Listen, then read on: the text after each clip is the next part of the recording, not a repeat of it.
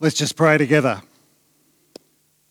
Our gracious, loving God, we just give you thanks for this time. We give you thanks that you have given us your word. And Lord, today we ask that your word may be open up to us again, afresh and anew. May you speak to us. May your Holy Spirit be upon me as I bring my thoughts and meditations today. I pray this in Jesus' holy name. Amen. Now, we are in our fourth week on our preaching series um, called Bless, where we are looking at um, five different practical, everyday ways that we can love our neighbours in, in practical, real things. Uh, and over the weeks, we have actually looked at um, beginning with prayer. We've looked at how we should listen with our neighbours. And, and last week, we had a look at how we should actually eat. Not eat our neighbours, eat with our neighbours, um, share a meal together. Um, and, and this week we're going to we're moving into the next part, which is actually serve. What does it mean for us to actually um, serve our neighbour? To do as Jesus did to serve, not to be served, but to serve. In order to understand what Jesus did in that time, and, and we've just had the Bible reading and we'll relook at that again, um, just about how Jesus washed the feet of his disciples. We kind of need to think about this as, as actually a paradigm shift. A paradigm shift that has happened. And a paradigm shift, and I'm just going to give you a little definition here. I looked it up to say that a paradigm shift involves the complete transformation in the underlying assumptions, theories, methodologies that guide a particular field of knowledge or work. Paradigm shifts change existing frameworks and establish new ways of thinking and approaching problems. And they will often lead to significant breakthroughs, advancements, and disruptions. So that's a really you know, deep definition in this. But if you think about this for a moment, about what Jesus did with his disciples there and how he humbled himself and washed their feet, it's a paradigm shift that has rocked the world and rocked the church for the past 2,000 years and should continue to rock us and continue to challenge us in the way that we behave and what we do. Now, I just want you to get your mind into this whole paradigm kind of shift kind of thing. Think about it for a moment. You know, um, a number of years ago, uh, the internet happened. You know, how many of us could exist now without the internet. Fantastic. I like, like somebody's office. Yes, I could do that. Although I'm not sure how um, all of the systems that we have in place now, like for delivering power and water, they're all interconnected. You know, we are so interconnected with this. You know, our communications, the way we do business, you know, finance, education, entertainment is all connected. The internet, the establishment of the internet was a paradigm shift in the way that we communicate, the way we do things. A couple of years ago, we had this um, worldwide pandemic, COVID. And actually, that caused a paradigm shift in the way we thought about work, the way we thought about worship. Suddenly, we could all meet in person, and then the next week, we couldn't. And so we shifted and actually changed the way we thought about things. It changed the way we did and allowed us to be creative. Think about this, you know, how many people have, go down now to um, a DVD?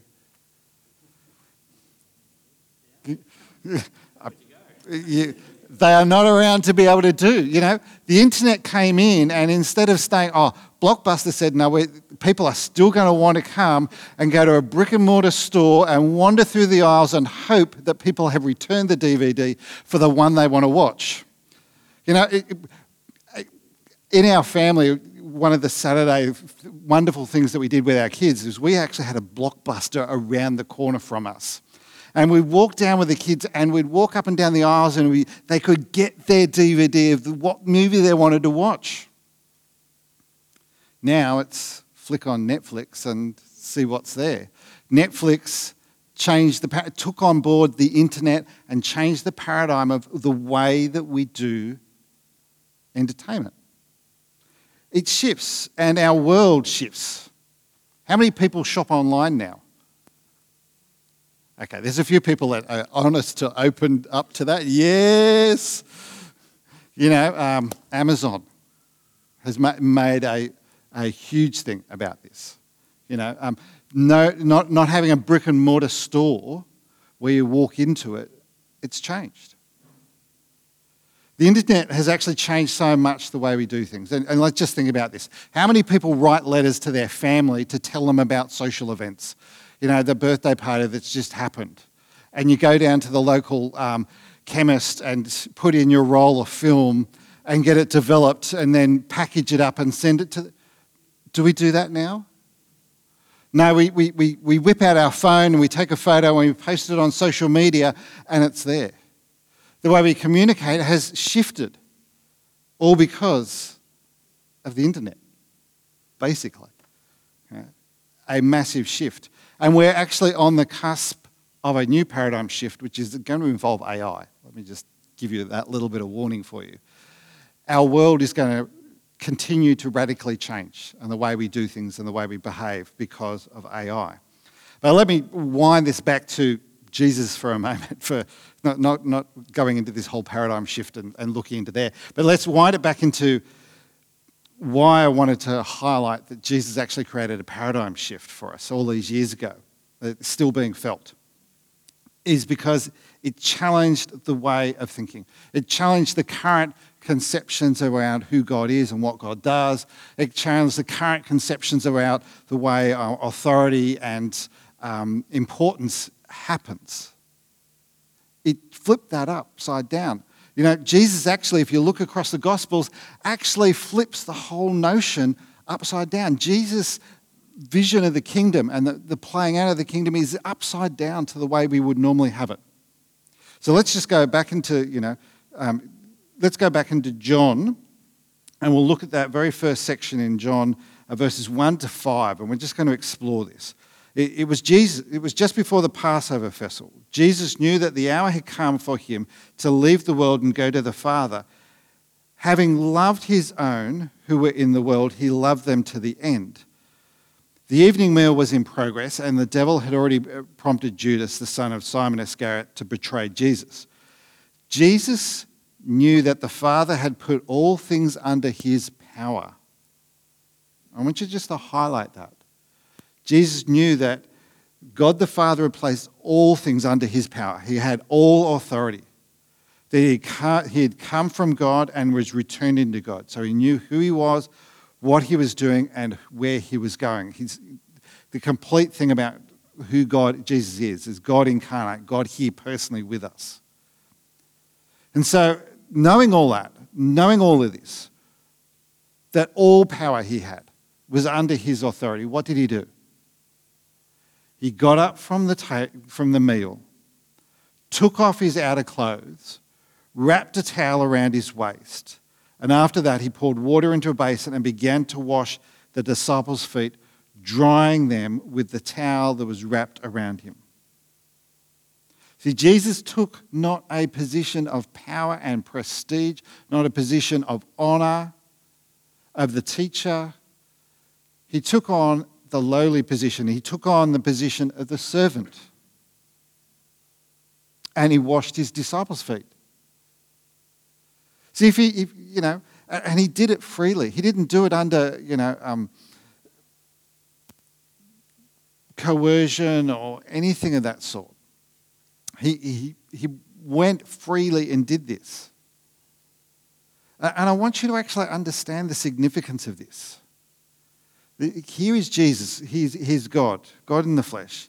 He's the King of kings, the Lord of lords. He's the creator and sustainer of all things. And there's no one higher than him. And what does Jesus do?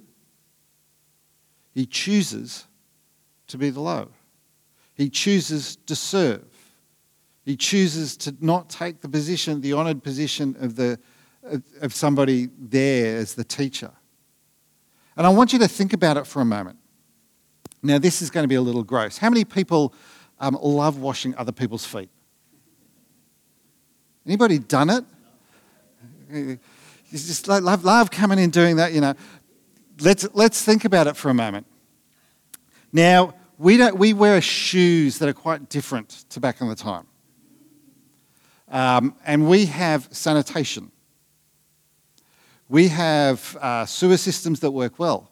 We don't have animals, well, we do have some animals roaming around here, but we don't have animals like they used to just walking around. We don't have roads that are like dusty and dirty and stuff.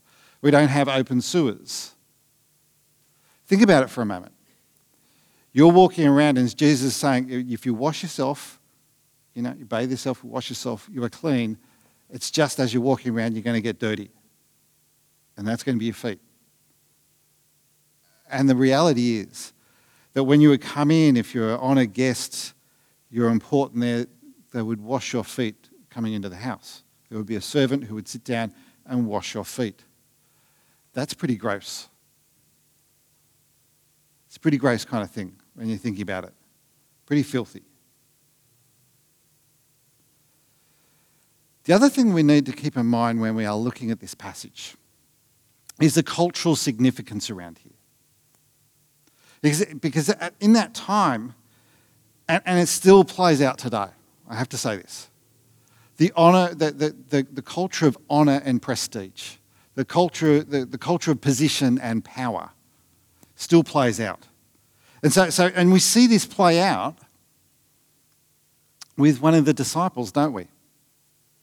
We see Peter kind of going, hang on, you shouldn't be washing my feet. And why does he say that?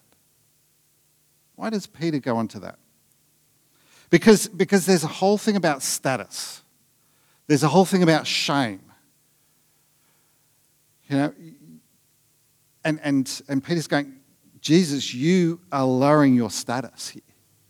Jesus, you are actually bringing shame on yourself here by doing this. I don't want me to be the one that's going to let you bring shame upon yourself. I want you to, you know, I'm honoring you. I want you to be lifted up. You shouldn't be doing this for me. That's for a servant. Position, power, status, honor, shame, that's all there. And Jesus goes, that's not important. I'm here to serve. There's no one greater than the one that serves and washes. It's incredibly challenging for us. It challenged the disciples and it continues to challenge us as the church and believers of how we use our position and our importance and whether we actually say we are too important to do something menial.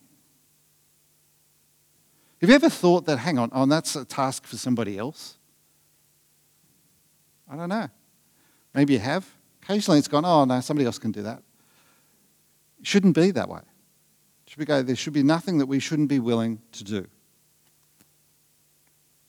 to show love to others.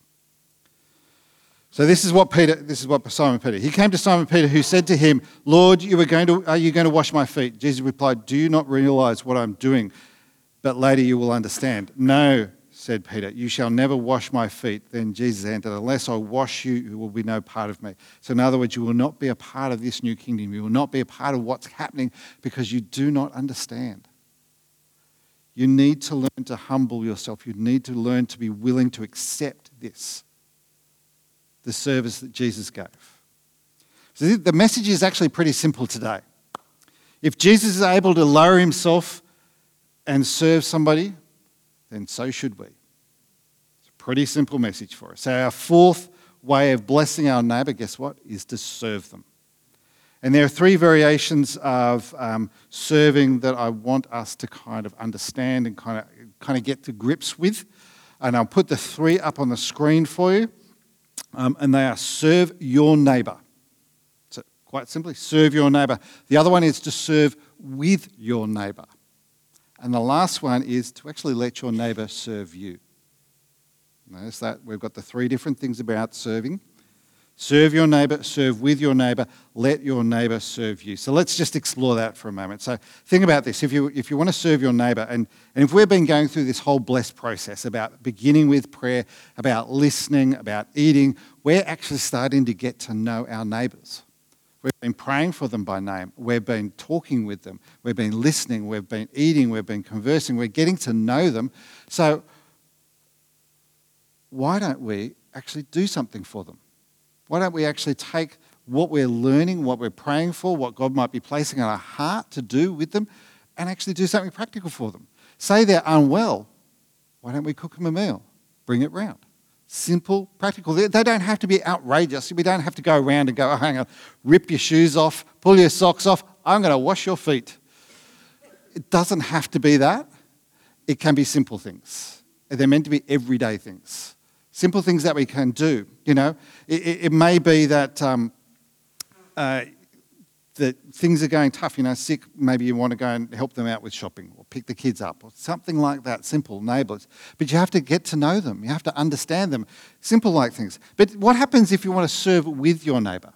So there's a, there's a nuance, there's a change in that, in that as you're talking, you're starting to understand what are the things that are important to the people around you, important for them to be involved in. Um, they may actually go, actually, I want to be a part, I'm part of the bush regeneration in my area. Or, or they, you know, they, they volunteer in a soup kitchen.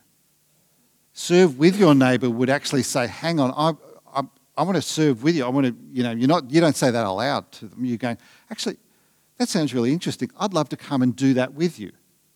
So you kind of go, actually, you're doing bush running. I'd love to come and do that with you. Would that be okay? And so then you are serving alongside of them in the passion that they have. You're showing that you actually care for them and care for what is important for them. They're serving in a soup kitchen. What do you do? You go and serve with them in the soup kitchen. It's showing that you value their opinion, their ideas. You are showing unconditional love in real practical ways there. And then the last of these is let them serve you. You know, Jesus was there, he was washing the feet. And Peter's going, No, no, no, no, don't, don't, don't do that. Don't do that. But you've actually got to also let somebody serve you at times. There's a principle that, um, that is a very, very biblical principle, and it's part of building a discipling culture, something that we, you learn. It's, it's looking for a persons of peace and, and in that persons of peace um, is actually understanding that uh, you, are looking for people that um, like you, listen to you, and serve you. It's actually the model that Jesus gave to his disciples when he sent them out into the villages in order to go and spread the good news, was to, to look for, for people that are going to open their homes to you and serve you and help you. It, it, there's this two sided part to serving. Yes, we often scramble over wanting to do things for people and looking for things and going, Isn't it great? I'm humbling myself of doing that. But there's also the importance of being willing to actually let, somebody do something for you as well. Because it gives honour to that person that they are doing something for you and being willing to accept it openly. There's that two sides of the coin to this service thing to do service for others and to accept service from somebody else. It's incredibly powerful when you do that. And let me just, let me just share with you from Mark's Gospel, chapter 6, verses 6 to 10. And it says, um, then, then Jesus went into the villages um, to teach the people, and he called his 12 disciples together and began sending them out two by two, giving them authority to cast out evil spirits. And he told them to take nothing for their journey except a walking stick, no food, no traveller's bag, no money. And he allowed them to wear sandals, but not to take a change of clothes. Wherever you go, he said, stay in the house until you leave that town. He's actually going, that's the principle of letting somebody serve you, provide that hospitality, provide that care for you in there. So, as you've been praying for your neighbour by name, and, and, that, and, and as we said, that definition around neighbour is those people that are around you, physically connected with you, or it may be that they are connected through a sporting club or maybe through work. Those, those people that are around you, you're praying for them. Just taking eight people, praying for them. And then you start the process of listening to them. So you're listening to the neighbour, you're eating with your neighbour. Now comes the time to serve. Whether it's actually to do something specifically for them because there's an issue, there's something in their life that's cropped up that you've learnt, you've understood, you just want to serve them. Or maybe it's they, have got a passion, they want to help out, they want to help and do something that, is, that it will change the world because you know, it's helping and caring for the world around us. And you're going, that's fantastic. God's placing that on my heart as well. I want to come and do that. Even that language of actually saying, yeah, actually, that's on my heart as well. I'd love to do that with you is such a, it's such a big witness to those people. um, or, or just letting them do something for you. It's actually putting aside our privilege, our power, our prestige, putting on a towel and washing our feet, metaphorically, is getting alongside people. It's about serving those who God has placed in our lives. So we're going to love our neighbour as ourselves. And we're going to do that through by praying for them by name, by listening to them, by eating with them, and by serving with them. So let's just pray. Gracious, loving God, you, you call us again and again to be a blessing to those around us. Lord, may you continue to bless us so that we may bless those around us. Bless our neighbours. Bless our work colleagues. Bless those who are in our sporting clubs and teams that we relate to. Bless our families. Lord, may you continue to challenge and change our hearts to be one of servitude, one we are where, where we are willing to humble ourselves. Oh Lord, today I especially think of our nation.